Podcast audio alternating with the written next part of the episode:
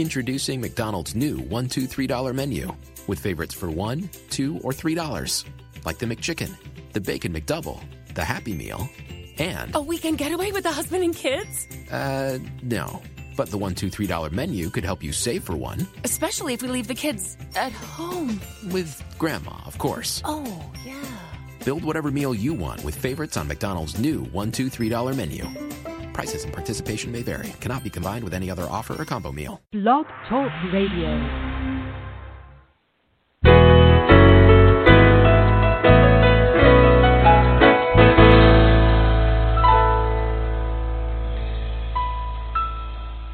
Good morning, everyone. This is Johnny Tan, author of From My Mama's Kitchen Food for the Soul Recipes for Living.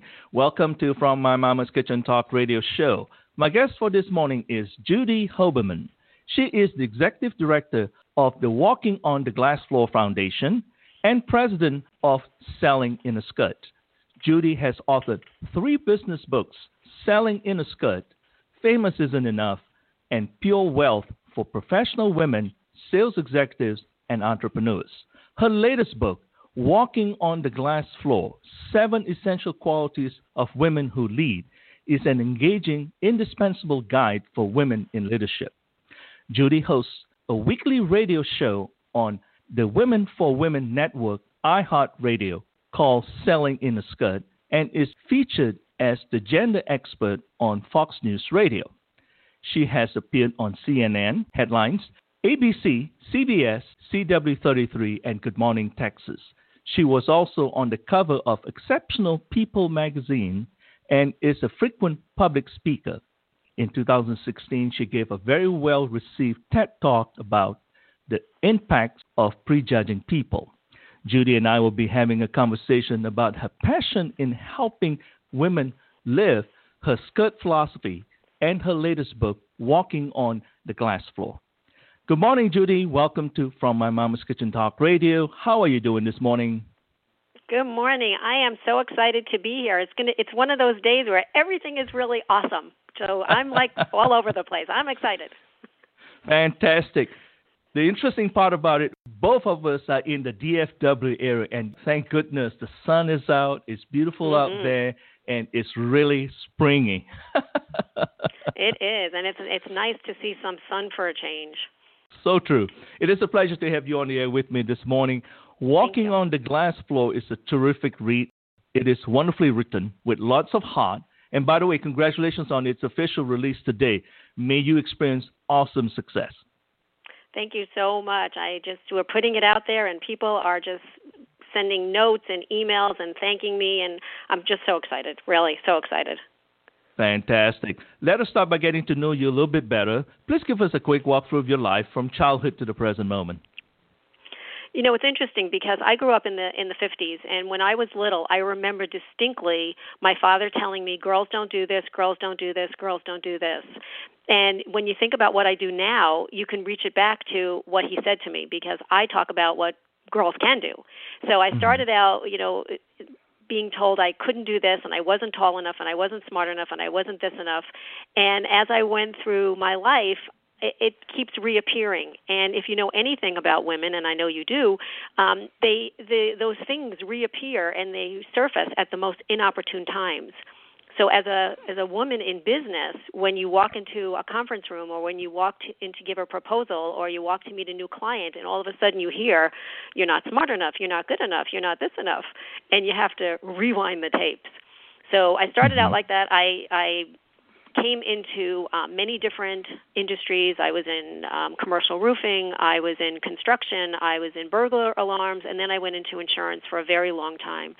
And my goal was always to protect other people's families because I was a single mom at the time and my job was to protect my family. So if I could protect mine, why couldn't I protect yours?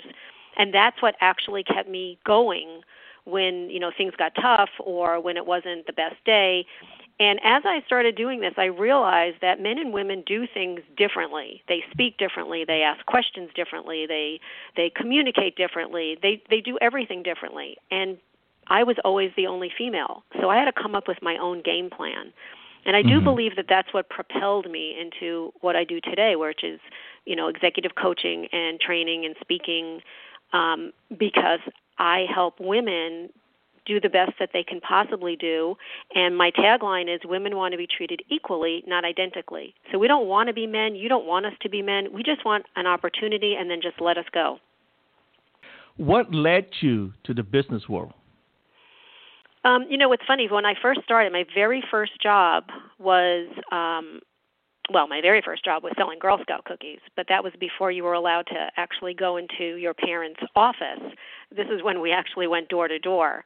Um, and I mm-hmm. remembered what my customers had bought the year before because that to me said, well, if you like the Thin Mints, then you'll like them again, and here's some new ones.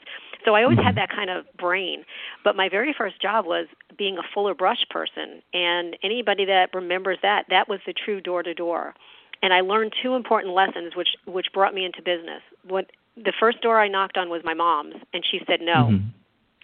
and you expect your, right, you expect your mom to say yes, which she said no. But she told me two lessons, which was really mm-hmm. what brought me into the business world. The first lesson was just because somebody loves you doesn't mean they're going to buy something that they don't need. So mm-hmm. she said no because she didn't need anything. But the second right. lesson was is just because somebody loves you, they're going to refer you to their friends and family, which she did. And so mm-hmm. I always remember that in the business world, and that's what really took me into business was okay. So if people like me, you know, they'll refer mm-hmm. me, and if they don't need it, they'll still give me, you know, referrals. So that's really what started it all. Very interesting. So you learn it kind of organically in terms of mm-hmm. there's certain things that you can do because you realize that you're in the people business. Right. And and you know, if if if women are so are known to be such great relationship builders, mm-hmm. then of course if somebody likes you, they might not need what you have, but they know other people that do. Because I had plenty mm-hmm. of clients that would say to me, "Look, I don't really need insurance. I don't need health insurance. I don't need life insurance, but my sister does." But but I mm-hmm. really like you, and I want to make sure that I can keep you, you know, in my circle. So you know, it was mm-hmm. always fun like that. Very interesting.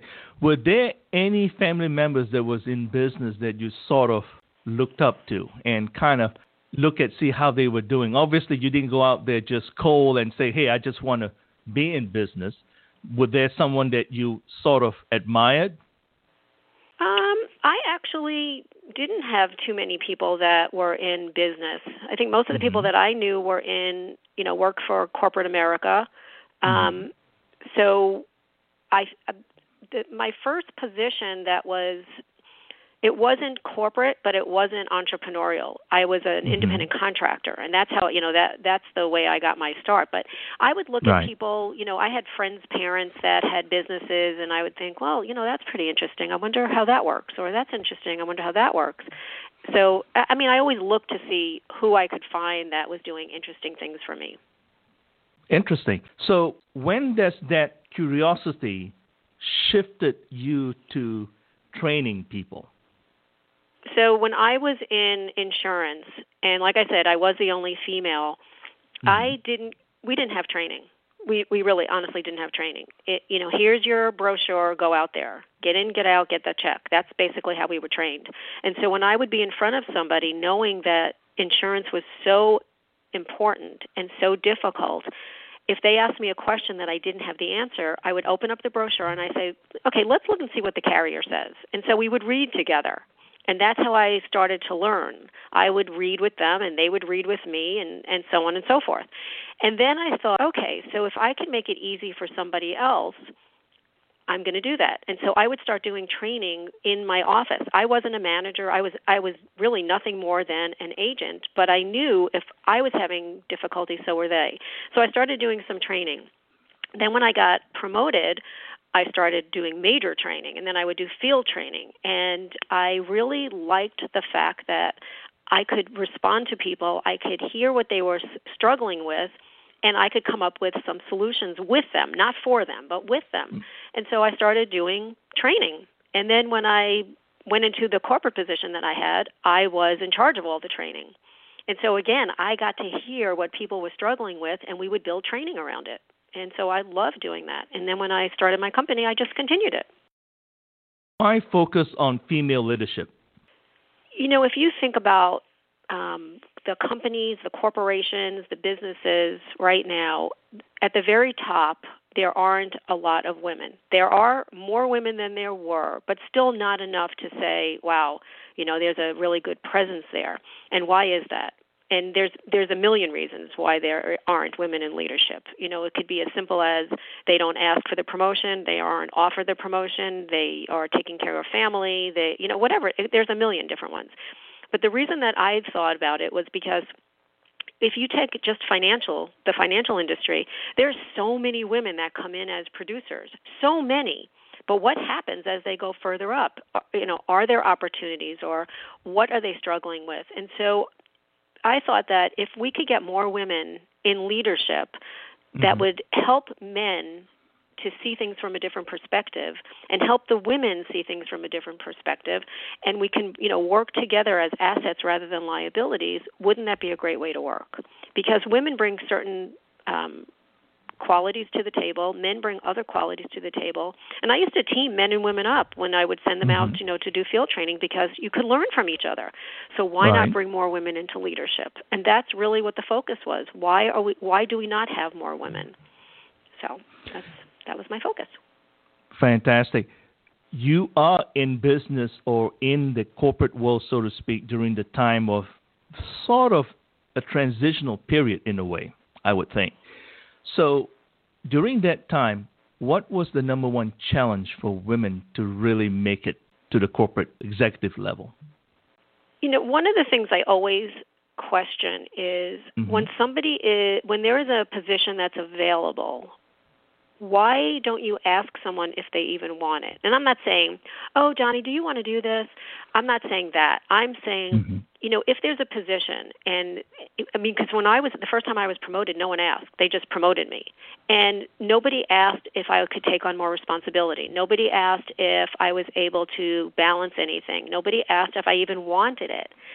So I think that when when you um, have positions in leadership, the timing has to be right and it could be male or female but i know especially for because i am female i can i can talk from a female's perspective if you asked women if they wanted a position of leadership and they weren't able to do it right now they're not saying no. They're just saying not right now. And i think people assume that when you say no it means never. So I, I do believe that there is all different ways that we can bring more women into leadership, and I think that the first start, the first thing to start with is find out why they want it, if they want it, and you know, and and what the, their goals are. Very interesting. That's true, though. When I was in the corporate world myself, I promote people that can be promoted in the sense that or want to be promoted.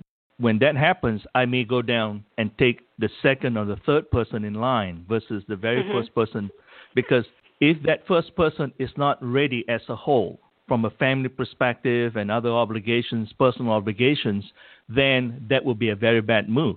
I'd rather promote the third person in line who is so gung ho, that energy sort of just moved him to the next level of success, far beyond our ability to move him because of the enthusiasm.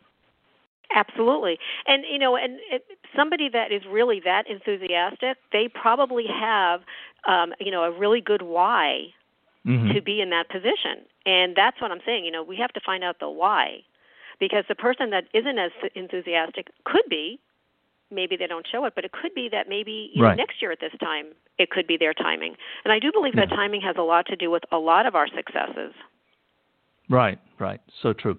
Well, going back to what you were doing in the corporate world and maybe the first part of your personal entrepreneurship of owning your own company and so forth, were there some really very high points in your personal career as well as some low points? okay, which ones do you want to really talk about? you know, it, here's one of the things that I that I, it always makes me laugh. Because I was single at the time, I had the ability to work 24/7 and a lot of mm-hmm. times I slept like 3 hours a night because I mm-hmm. was, you know, trying to figure things out. But there's a lot of things that you don't you don't do correctly. Like you don't eat right, you don't exercise, you don't really do anything, and that's not healthy. The other thing is, you know, when going into your own business, a lot of times people will say, "Well, it's just me, so I don't really have to do this or this or this." And I'm one of those people. Like I thought Why do I need to have a business plan? It's just me. I know exactly what I want to do. Why do I need to have a business plan? Well, if you don't have a business plan, you can't measure anything. Then also, you're very unfocused because everything looks good. You're starting a business. This looks good. That looks good. This looks good. So you're not focused. I made Mhm. more mistakes. I had more low points than you can possibly imagine. I wrote a book about it. My second book, Famous Isn't Enough, is all about the mistakes I made Mm-hmm. Bec- because I thought if I could save you one minute or one dollar, then it was worth it. Because I certainly, you know, went through money and time and energy, and oh my God, those are the low points. The high points is when somebody says to you, "Because of you, I didn't quit." Because you spoke Mhm. today, you made my day, or or you made something so easy for me, or you really listened to me. Th- those are the high points when somebody thanks you and or or asks you for something and and you know and you can offer your time those are those are the high points the low points you'll get you know you'll they're lessons learned they're things that you'll get through the high points are the things you have to hold on to So true. You know? So true. yeah What's life's epiphany that led you to skirt? I love the acronym, by the way. well and and it's funny because you have to be careful how you brand yourself Mhm. really you have to be careful because because my company is selling in a skirt everybody naturally assumes that i'll always be in a skirt which i am because i've already been called out once when i first started Mhm. but for me the skirt is an acronym and it happened to spell out skirt. So it's you know these were the five challenges that I faced in business and that when I did surveys these are the things that people faced other people faced. So the first one is um standing out. How many times have you tried to figure out how to get somebody to choose you to do business with? You know, standing out is a very difficult thing in this very, very noisy world. I mean, it's like incredibly noisy between social media and and all the things that are going on. So, how do you stand out? How do people choose you? Why do people consider you the expert in your field? What is it that you're doing that people can say, "I want to do business with her or him or them"? You know so that that was the most important thing was the standing out. Like who who's in your sandbox? Who do you want to play with? And how do you let them know that you are the the resource for them? The k is uh, keys to success. So obviously you're doing something well. So how can we get that on steroids? So how do we really amp what you're doing and make you do it even better and make you do it more often and make you do it with the right people so we, you know, that's that's the next piece. The I is a is an interesting piece because it's inspiration. So either you inspire others or you need to be inspired. And part of that is your core values. So if your core values and your goals are out of alignment, how can you possibly be successful? And it's very difficult when you work for a company who their core values are so different than yours and you try to go in every single day and it doesn't work. So what is it that that that keeps you together? The I, uh, the R, obviously in you know in sales is results. So Mhm. what are the results? How did you get the results? What did you do? How do you measure them? You know, what are the things that you you do on a regular basis that you can measure to show what your success actually is? and how are you showing up? You know how do people see you? How successful are you? What are the results that you're giving? Or is it is it numbers of people or number of units or or how do you count it? And then the t is the one that most people struggle with the most and that's time management and it's trying to figure out how do we how do we have this balance? What do we do with our time? How do we prioritize it? And you know why don't we do the same thing for business uh, for our personal life that we might do for business? So how do you make sure that you don't forget the people that are home? And you know so it's all it's all of that that good stuff. And so when you put it all together um, when we do a training on it you come up with your own personal playbook. There the Mhm. steps are the same but it's really focused on your business on your company on on your skills and it's it's really powerful It has to be custom tailored to the individuals, basically. Well, it, it yeah, but they custom tailor it themselves because if I said to you, so Right. what inspires you, and you said to me, what inspires you, it's two different things, but it's the same thing. Right, right. You know? So true. When did that evolve to walking on the glass floor? So that evolved. Walking on the glass floor started about two years ago because what happened was um, that in 2016, my mission was to help one woman a day, just one. And you know, people would say, "Well, why not 10 or why not 100?" No, no. I want to help one woman a day. And every time I would say that, whether I was speaking or I was coaching or I was training or didn't matter where I was, somebody, a woman would raise her hand and say, "Can I be your woman today?" And it's a very humbling experience when somebody does that to you. And so I thought, okay, so if I could do that, how do I do this on a bigger uh, you know, on a, a bigger journey and on a bigger version. Mm-hmm. How do I make it so I can affect more people? So we came up with walking on the glass floor, and part of walking on the glass floor also has a foundation with it. And so the reason that it came to be was because we wanted to be able to donate a portion of the proceeds from the book back to foundations and charities and um, social causes and scholarships and in order to do that, we needed a foundation. So walking on the glass floor came from helping one woman a day and turned into not only a book and training and everything else, but also a foundation where we're able to give back. Because that's truly my my goal in life is to is to give back. And if I could do that every single day, and never have to worry about my mortgage company saying, "Hey, you know, we'd like your mortgage," um, I would do that. But you have to, you know, I still am a for-profit company. So true. I understand that. By the way, you're listening to From My Mama's Kitchen Talk Radio. Our podcasts are available on Apple's iTunes, Stitcher Radio, Blubrry Podcasting, and TuneIn Radio. I'm Johnny Tan, your host, and my guest for this morning is Judy Hoberman. She is the executive director of the Walking on the Glass Floor Foundation and president of Selling in a Skirt. We're having a conversation about her passion in helping women lift her skirt philosophy and her latest book, Walking on Floor seven essential leadership qualities for women. Judy, why use the term glass floor? So when you think about the glass ceiling, you're thinking you're crashing through this level, and you, um, you know, you you're you're through it, and then what? Mm-hmm. So what mm-hmm. happens? The glass floor is basically the flip side of the glass ceiling. So now you've done some of these amazing things. Now what?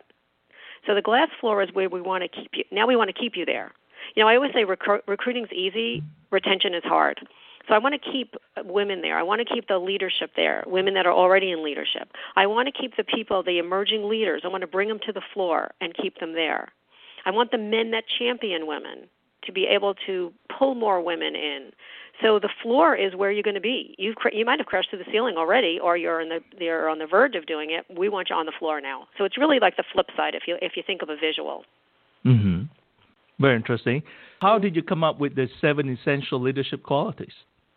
You know, it, it's so funny, like how different topics come up year by year by year, and some things are really powerful and they stay a year or whatever.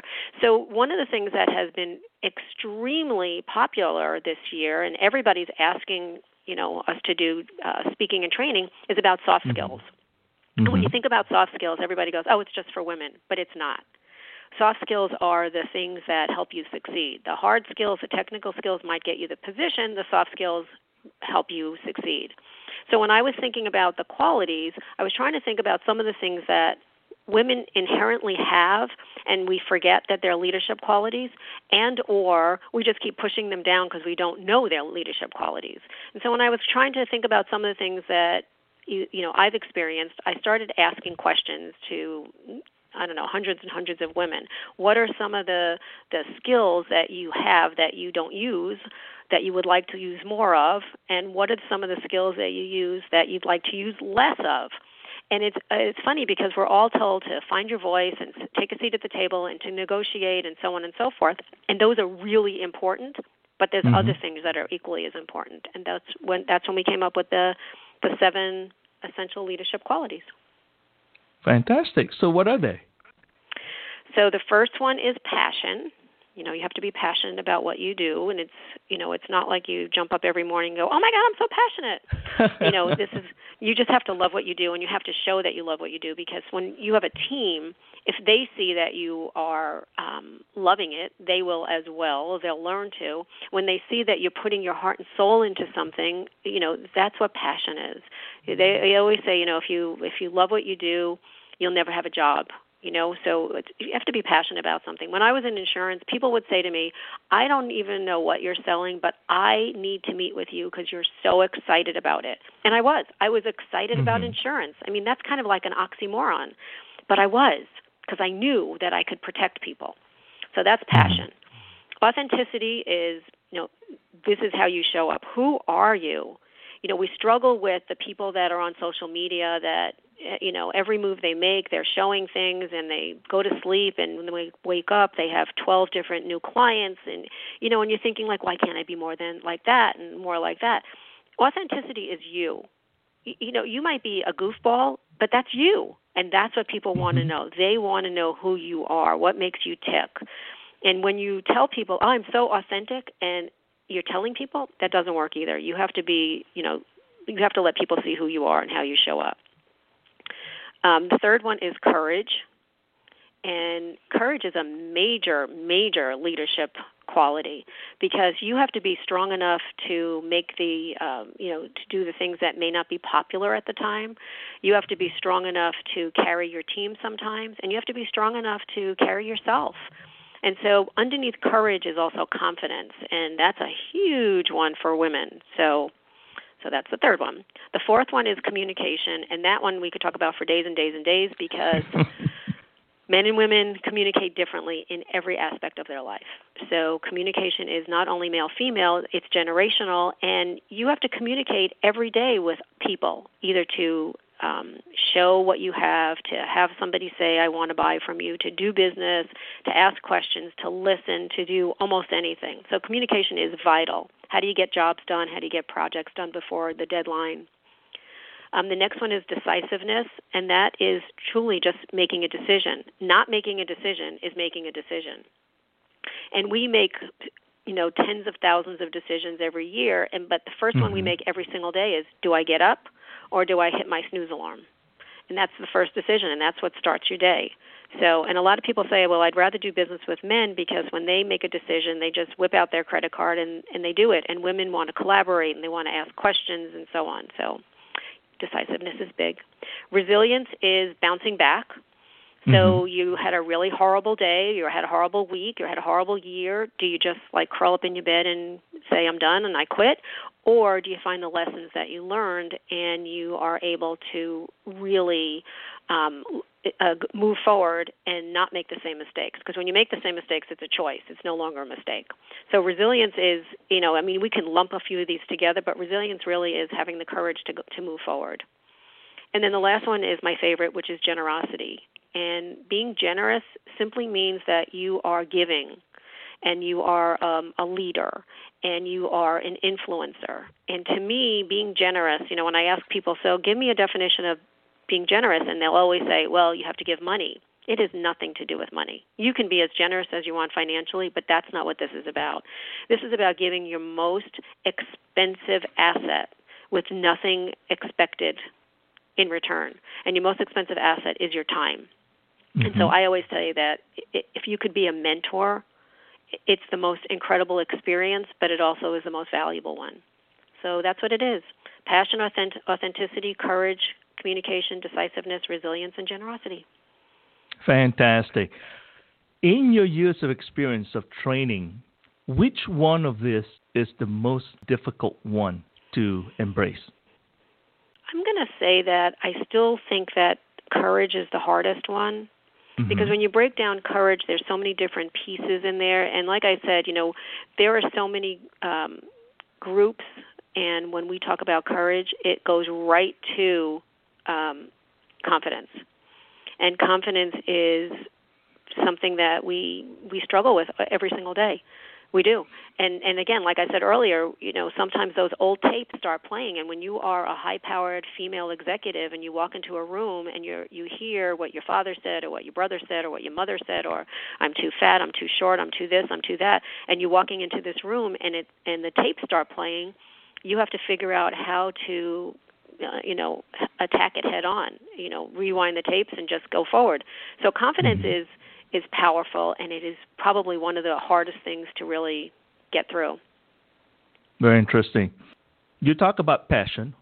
Passion mm-hmm. to me is like in the career situation, career to me is a hobby that you do and you get paid for it and hopefully a lot of money. mm-hmm. When does a passionate drive becomes a hindrance? You know, I, I think that when you talk about passionate and a passionate mm-hmm. drive, I don't know if it ever really becomes a hindrance until mm-hmm. you can't make anything happen with it. And When you just said, you know, like you, you know, uh, your work is a hobby.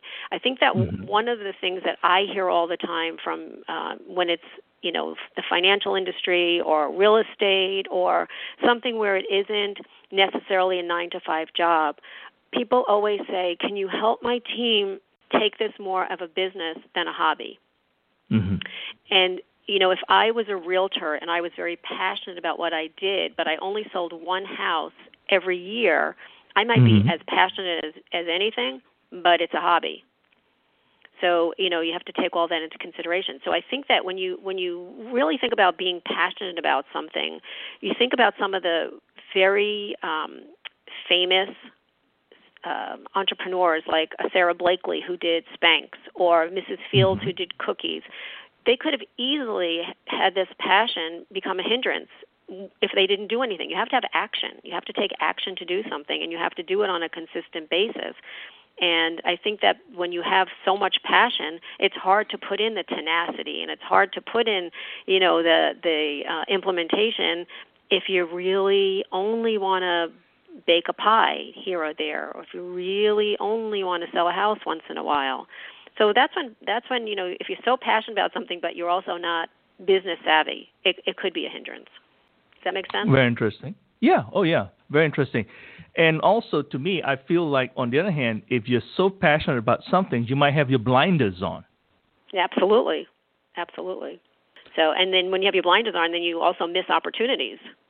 That's right. And, That's right. You know, yeah so there, there's just so many different pieces of that you know and the other part is then you, you have to decide what's an opportunity and what's simply a distraction and there goes back to your your hindrance and there goes back to the hobby versus a business. Oh my goodness it's like the you know a, it's a whole mix master right right so true. Talking about opportunity how do we separate the view of an opportunity from an opportunistic thought well that's also part of your core values Mm-hmm. You know, you have to decide is this really an opportunity or, you know, am I just going to do something that is uh, I'm an opportunist. But mm-hmm. I, you know, for me, an opportunity is something that is right in front of you, and some people just miss it. You just miss it because you blink or you're looking down or whatever else. But um, if you are a truly authentic person and you are a truly passionate person and we're putting all of these qualities together. When you see an opportunity it is something that you're not going to have an opportunistic thought because it's an opportunity which is so very different. Um, for me i like the fact that there are things that unfold right in front of me but if i'm not looking and if i'm not um, able to receive it then it's no longer an opportunity for me and then it just disappears. So I'm constantly looking for an opportunity, but I'm also very conscious of not looking for an opportunity that's going to be a distraction because I am a shiny object girl and everything looks good to me. So I have to be very careful. No, seriously, I have to be very careful. very interesting. That's true. That's true. I look at opportunity as it's the external. In other words, it's the third party. And mm-hmm from an opportunistic standpoint of view, I'm looking at myself. So the reward opportunity is rewarding others. Opportunistic mm-hmm. is rewarding me. It's a me thing. Yes, yes, absolutely. And so, are you know that, and that's what I'm saying. So, in the when you're thinking of the opportunity, is it something that you really could do something for others, or is it really you're thinking like, well, you know, I can just you know make some money on this and not care about anybody else, and that goes back to your core values. Mm-hmm. You know, mm-hmm. yep. And that's I great. Like I mean, I, am glad you touched that because opportunity is a win-win. Opportunistic mm-hmm. is a win-lose. Absolutely, without question. Ugh. Yeah. Yeah. Let's talk about authenticity a little bit. How important okay. is authenticity in leadership? Well, it's just about everything in leadership because if you are following someone you know if if i'm on your team and you're my leader and you're not authentic then how authentic can i be and how authentic should i be and how am i supposed to know what's real and what's not real and how do i know if you're you know handing me just a line of stuff just to get stuff done or if you truly believe this so authenticity is how you show up and how you show up even when others aren't looking you know you never know who Mm-hmm. is watching silently and not ever saying anything. You know, there there's so many different pieces to being authentic. But you know, you you it, a lot of people always say, you know, are you are you any different when you're on stage or when you're not on stage? I am the same exact person. The same exact person. I tell you what I think because I'm a New Yorker. I you know, I'm originally from New York, so I'll tell you exactly what I think, but not to be malicious just because I believe that you should know how I feel. But I also have again, I have core values. I will share them. I will make sure you understand who I am inside and out. And if I'm a leader, if I'm the leader of the department, the leader of the company, the leader of the business, it doesn't matter. I'm going to give you what I, you know, who I am. I'm not going to make I'm not going to tell lies. I couldn't tell lies anyway because I can never remember them. But, you know, but you know, I, I mean, I just think that you have to know who the person truly is. What what makes them tick? What do they believe in? What don't they believe in? What are deal makers? What are deal breakers? And mm-hmm. in leadership, you have to be the kind of person that people are going to gravitate to and follow. And as a as a really good authentic leader, your job is to help them get to the level where you know they promote you right out of your position, because that's being authentic. That's what they want. If if that's what they want, that's what you help them do. That's true. And I like the fact that you really mention authenticity as personal branding because hmm the brand is so important. Absolutely, you're you're you are your brand. Mhm. You know, when people think of brands, they think of the logo, they think of the color. That's not you're your personal brand. Yeah, there might be things that people recognize about you. You know, there are people that have, you know, the red hat that they wear or, you know, whatever. That's uh, that's part of your personal branding, but your but your personal branding is how you show up. What do you bring when you enter the room? What, you know, and you want somebody that is authentic so when they do enter a room, you know that okay, this is a person I can count on. This person, you know, will have my back. Whatever it is, but they have to be real you you can't be someone you're not. I I had two um, male um, insurance agents. One was like six five and you know this big guy, and one was five eight. Two totally different things. It was like um, like Schwarzenegger and DeVito, like twins. They were always together. But the shorter one was a real an amazing salesperson, amazing. And the taller one got to be amazing. But one week he came in with no business, and I said, "What's going on?" He said, "Nothing, just a, a tough week." And this went on for two or three weeks. Finally, he said he wanted to be the other one. Mhm. And I said, but that's not even being authentic. He said, I know, but he's so cool and everybody likes him, so I'm going to try to be him. And I said, is it working? He said, no. I said, go back to being you. He did, and he wrote business.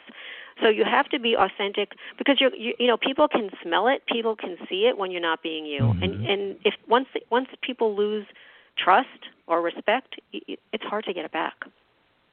That's true. So true.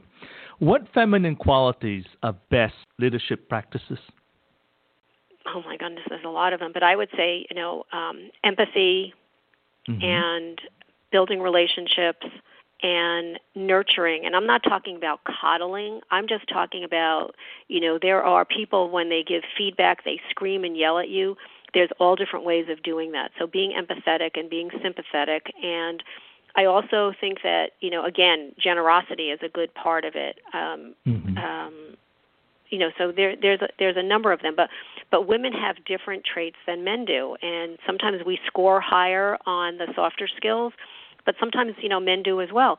We are known for building relationships. In leadership that's what you want. You want people to build relationships so they know that there are places that they can go to there are people they can ask questions of being um, generous and being a mentor is a, a really good feminine quality, but there are more and more men that are getting into the softer side of mentoring.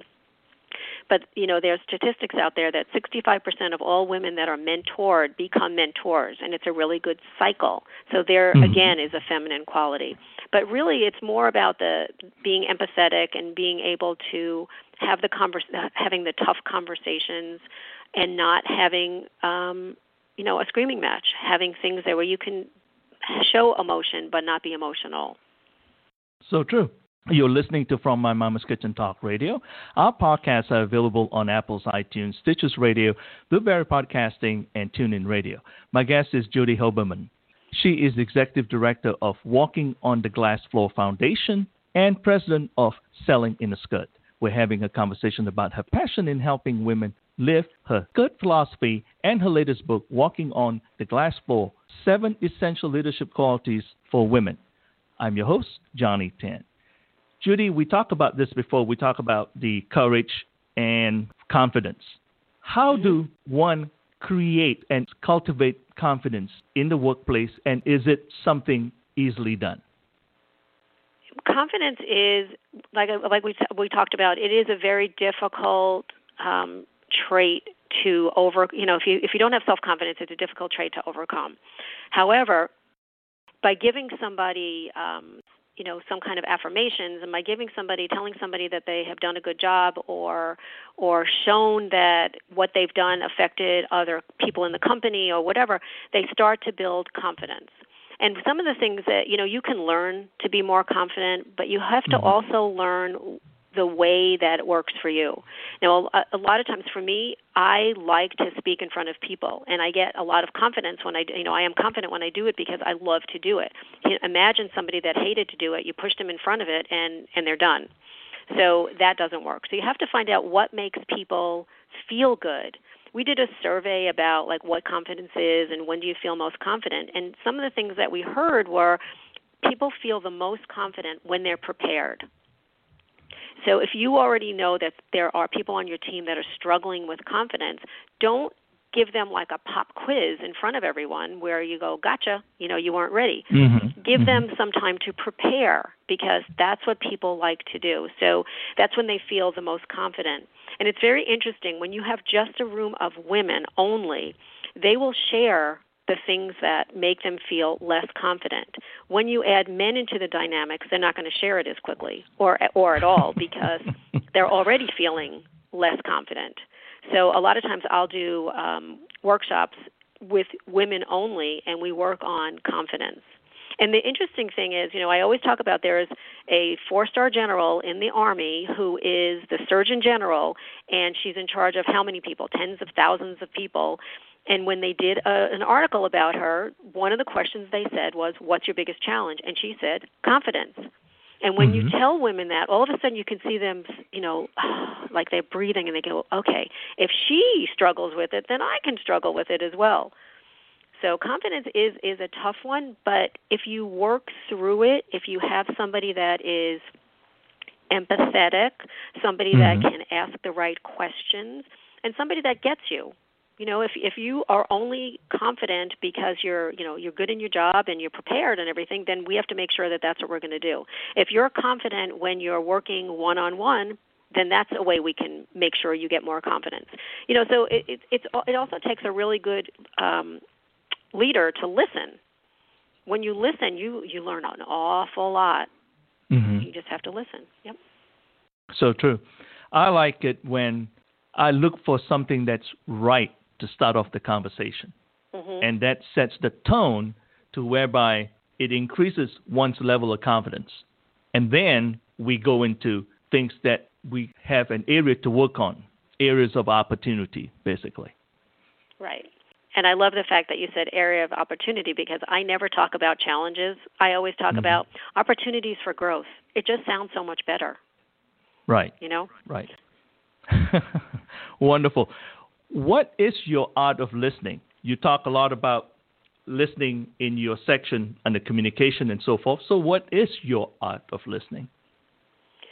Well, the truth of the matter is that most people have trouble listening. It, it is not easy to do, and you can't do it for a long time. And when somebody mm-hmm. asks you, Are you an active listener? It, you know that's a relative term because what does that mean? You know can i listen for a minute? Can i listen for an hour? So one of the things i do is when i am sitting down with someone the very first thing i say is are you okay if i take notes? Now most people are going to say yes. There's very few people that would say no. But when i take notes it does two things. One it forces me to listen because i'm taking notes. But two i'm listening to what they're saying in their words And so there's nothing better that for a you know a salesperson when somebody says, "Wow, you were really listening," because I can repeat back what they said to me in their words because Mhm. I'm listening. The other part of it is that I ask a lot of questions. I have been dubbed the question queen. I- You, can, you know, you can ask my husband; he will say, "Oh my God, yeah, she has so many questions." And when I used to walk into the room, people would roll their eyes because they think, "How many more questions could she possibly have?" But if I'm interested in something, yeah, you can laugh too because you know it's true.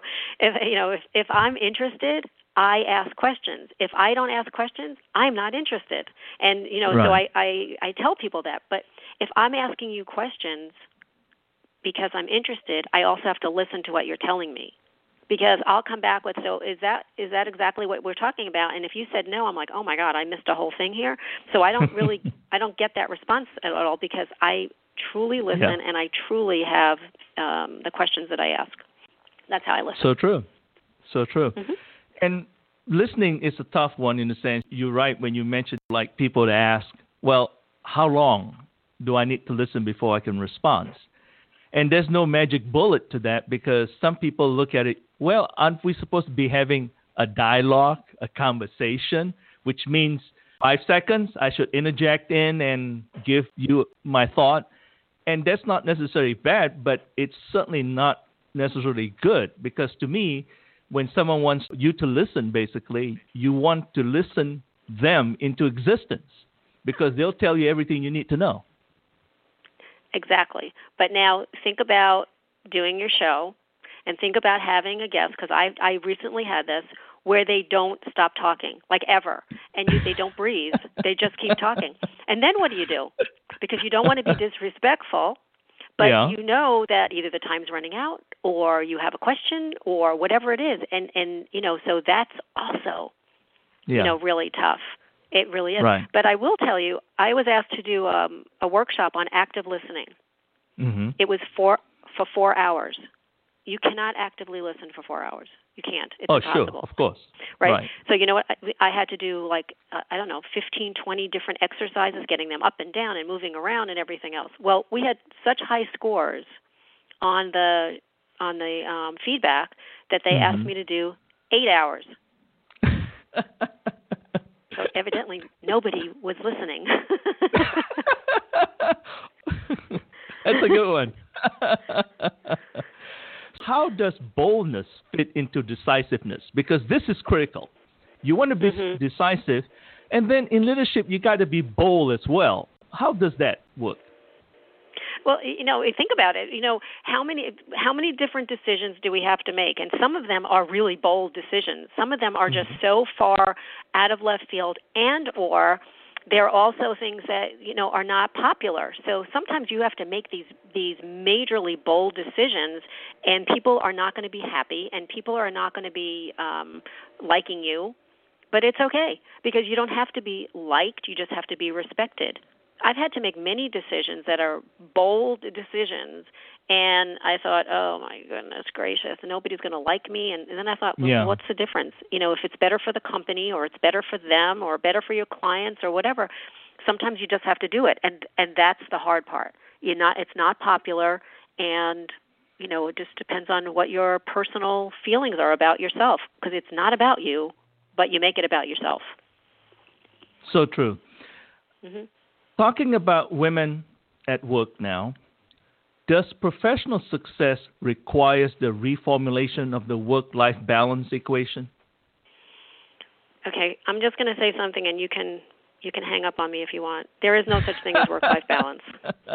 There's no such thing as work-life balance. There isn't. There isn't. You can have harmony, and harmony simply means that when you are at work, you're present at work, and when you're at home, you're present at work at home. Because if you said, "Well, I'm going to do work-life balance, and I'm going to do 50-50 or 60-40 or whatever it is," and and you know that's the way it's going to work for me, and I'm excited about it, and you're at work, and the school nurse calls and says your daughter got hurt on the school playground. And you said you know what? I'm in my 60% at work so just wait a little while because i'll be in my 40% pretty soon. That's Mhm. you know what i mean? So it's just it's just ridiculous. I kind of term I make the terminology more about harmony. And so do you have to reformulate it? You don't have to reformulate it. You just have to know that when you are home, you are home and you are you are present and you're not constantly picking up your phone and looking at your computer and everything else. You need to be present. And the same thing when you're at work. You're at work, you're doing your work. It, it, it's a little bit, I mean, it sounds a little bit harsh maybe, but I don't think so because I really truly believe that we have to have harmony. And the biggest problem we have is that we are not present wherever we are. It wouldn't matter if you said I'm, I have 50 50 and it's working for me if you're not present where you are. Mm-hmm. Mm-hmm. And I think that's, that's the true. biggest thing. And I think that that's one of the things that are we're not teaching our children, our grandchildren, the millennials, whatever, whoever you want to call them, we're not teaching them. They have to be present where they are. Put the phone down, put the tablet down, and just be present. And I think that's part that's of true. the whole uh, harmony.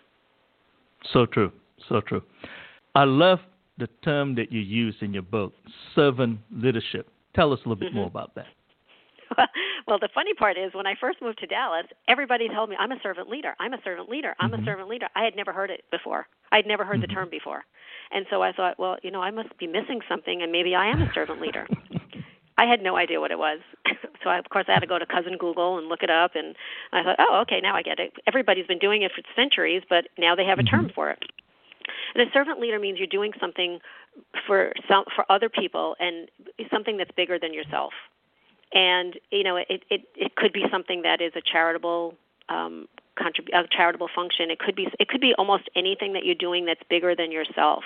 But sometimes it just means that you're doing something for others rather than doing it for yourself. You're doing it for them with no expectation of any kind of return uh, re- reciprocity. You want to make sure that you're giving. You want to make sure that you're doing for others so they can succeed. And a servant leader just they you know they give give give give give. There's so many people that tell me that they're servant leaders and they truly are. And there's others that you know just I don't know. It's a it's an incredible. It's just it's all about serving others. You're giving your time. Mm-hmm. You're giving your you're sharing your knowledge. You're creating opportunities for people you know it's it's it's really what it is That's true. Can male leaders benefit from walking on the glass floor? yes yes yes yes yes how many of us how many men do you know that are trying to get more women into their companies are trying to get more women into leadership are champions for women that that yes they can definitely absolutely positively benefit from it and they can also offer you know give the book to the women that are in their lives and have them benefit from it as well. But it is, it's really for, it really is about women who lead. But wouldn't you want to know some of the things that make women tick? Yes, of course you would. That we're we're fifty percent of the workforce, so of course you would want that.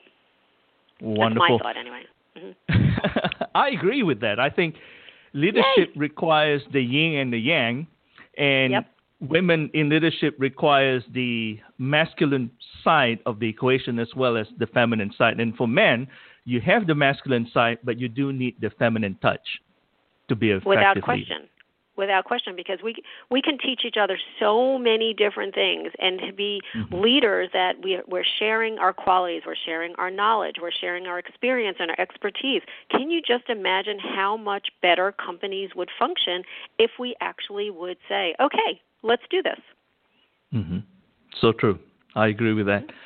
In your years of experience, you have gone through in the 60s, the 70s, and the 80s, the 90s, and so forth. hmm Do you think women in leadership is a generational issue? Um, I don't know if it's necessarily generational. I think that each generation does have their own qualities, but I also think that there are so many more women that are um, collaborating and doing things together and sharing their expertise. So I don't know if it's necessarily a, a you know a, a generational issue. I just think it's more of a generational asset because we can Mhm. learn so much from each other if we're just open to it. You know, people Mhm. say, "Well, I can't learn anything from a millennial," and a millennial will say, "I can't learn anything from a boomer." Well, yeah, you can because we all have different qualities if you're just open to it. And I see it all the time that women of different generations are working together. So I don't th- I don't think it's an issue. I think it's more of an asset. Very interesting. What I meant by that is the older generation, you have the boys' club. the new generation because of the fact that men and women are a lot closer now. I mean, when we look at the younger generation, the millennials, they are much more cohesive with the genders, so to speak, that it certainly permeates into the business world as well. Right, but what happens when the millennials who are cohesive with their male counterparts work Mhm. for a company where it's all, you know, the leadership are all um, male boomers, uh, Mhm. or and they have female boomers there too. I mean, so you know, it, Right. that's what I'm saying. So it's it, they they do get a little bit of a dose of it, and yes, Mhm. it's still the good old boys club. Um, we're you know we're trying to make sure that we can stand our own and not have to worry about the old boys club, but it's going to exist for uh, more decades than we would like to. It's it's it's here. I mean, it's there. Now, Right. But there, you know, some of the men are saying that there's some of the good old girls clubs now. So I don't know. so true. Where can someone go to buy your book, get more information about you and your workshops? Okay, so if you want to buy the book, you can go to Amazon to buy the book, or you can go to walkingontheglassfloor.com. And we have special bonuses today and uh, for the next couple of days, which are really awesome. They're from some of our the our launch supporters.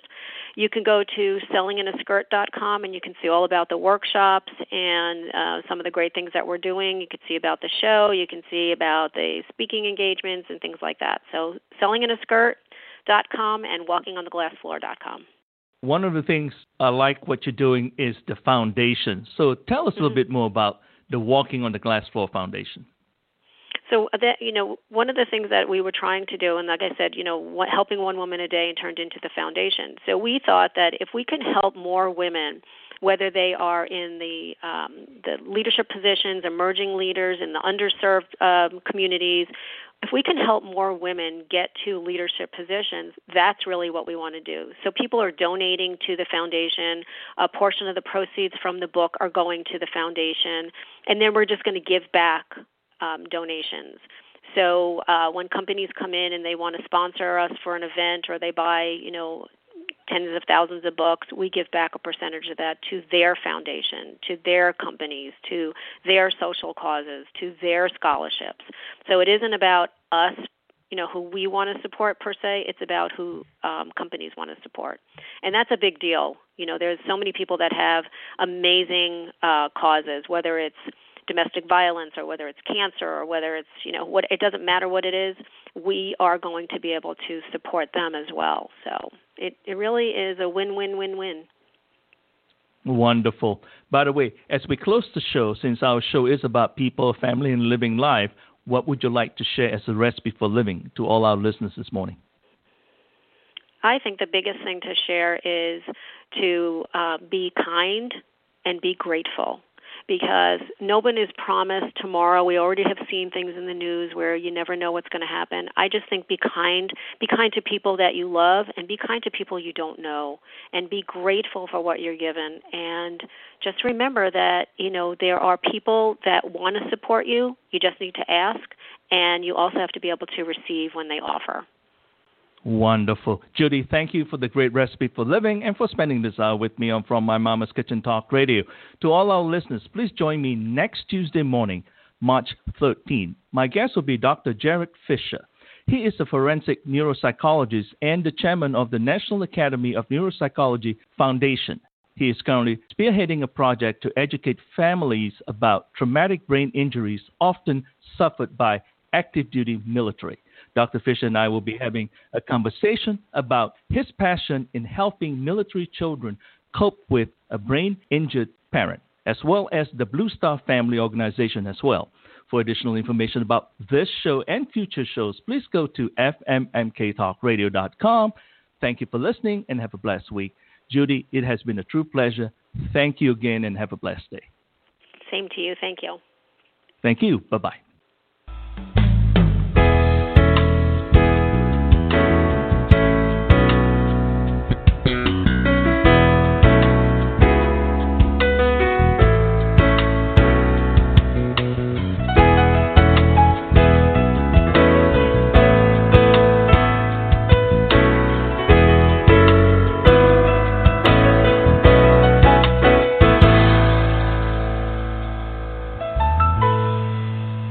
Introducing McDonald's new $1, $2, $3 menu with favorites for $1, 2, or $3. Like the McChicken, the Bacon McDouble, the Happy Meal, and. A weekend getaway with the husband and kids? Uh, no. But the $1, $2, $3 menu could help you save for one. Especially if we leave the kids at home. With Grandma, of course. Oh, yeah. Build whatever meal you want with favorites on McDonald's new $1, $2, $3 menu. Prices and participation may vary, cannot be combined with any other offer or combo meal. Introducing McDonald's new $1, $2, $3 menu with favorites for $1, 2, or $3. Like the McChicken, the Bacon McDouble, the Happy Meal, and. A weekend getaway with the husband and kids? Uh, no. But the $1, $2, menu could help you save for one. Especially if we leave the kids at home. With Grandma, of course. Oh, yeah. Build whatever meal you want with favorites on McDonald's new $1, $2, $3 menu. Prices and participation may vary, cannot be combined with any other offer or combo meal.